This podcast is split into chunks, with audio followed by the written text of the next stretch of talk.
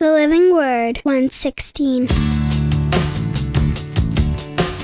Hi, this is Rachel Patchett from Godcast.org with the Living Word number 116.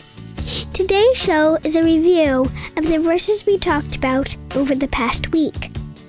The week started with show number 110 and Proverbs 10:12 from the New King James, which gave us advice on how to respond in situations where we are tempted to react with anger. Hatred stirs up strife, but love covers all sins. Show number 111 looked at Psalm 34, 8a from the ESV and talked about checking out Jesus for yourself before making up your mind about him. Oh, taste and see that the Lord is good. Finding a constant in a changing world was the theme for show number 112, and the verse was Hebrews 13:8 from the New King James. Jesus Christ is the same yesterday, today, and forever. In show number 113, we discussed walking the talk with Galatians 5 verses 25 and 26, also from the New King James.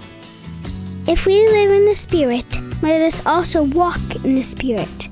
Let us not become conceited, provoking one another, envying one another.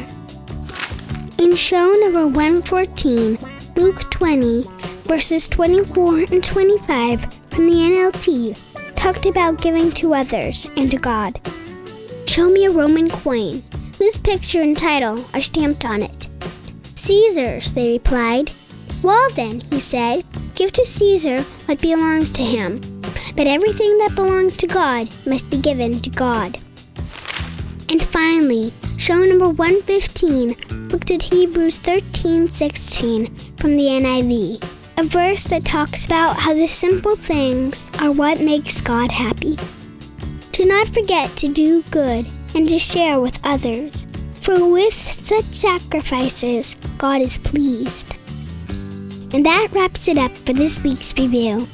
Thanks for listening. This is Rachel Patchett, and you can reach me at livingword at godcast.org or on the web at www.godcast.org. Until next time, remember to hide God's Word in your heart so it becomes a living part of you. God bless you.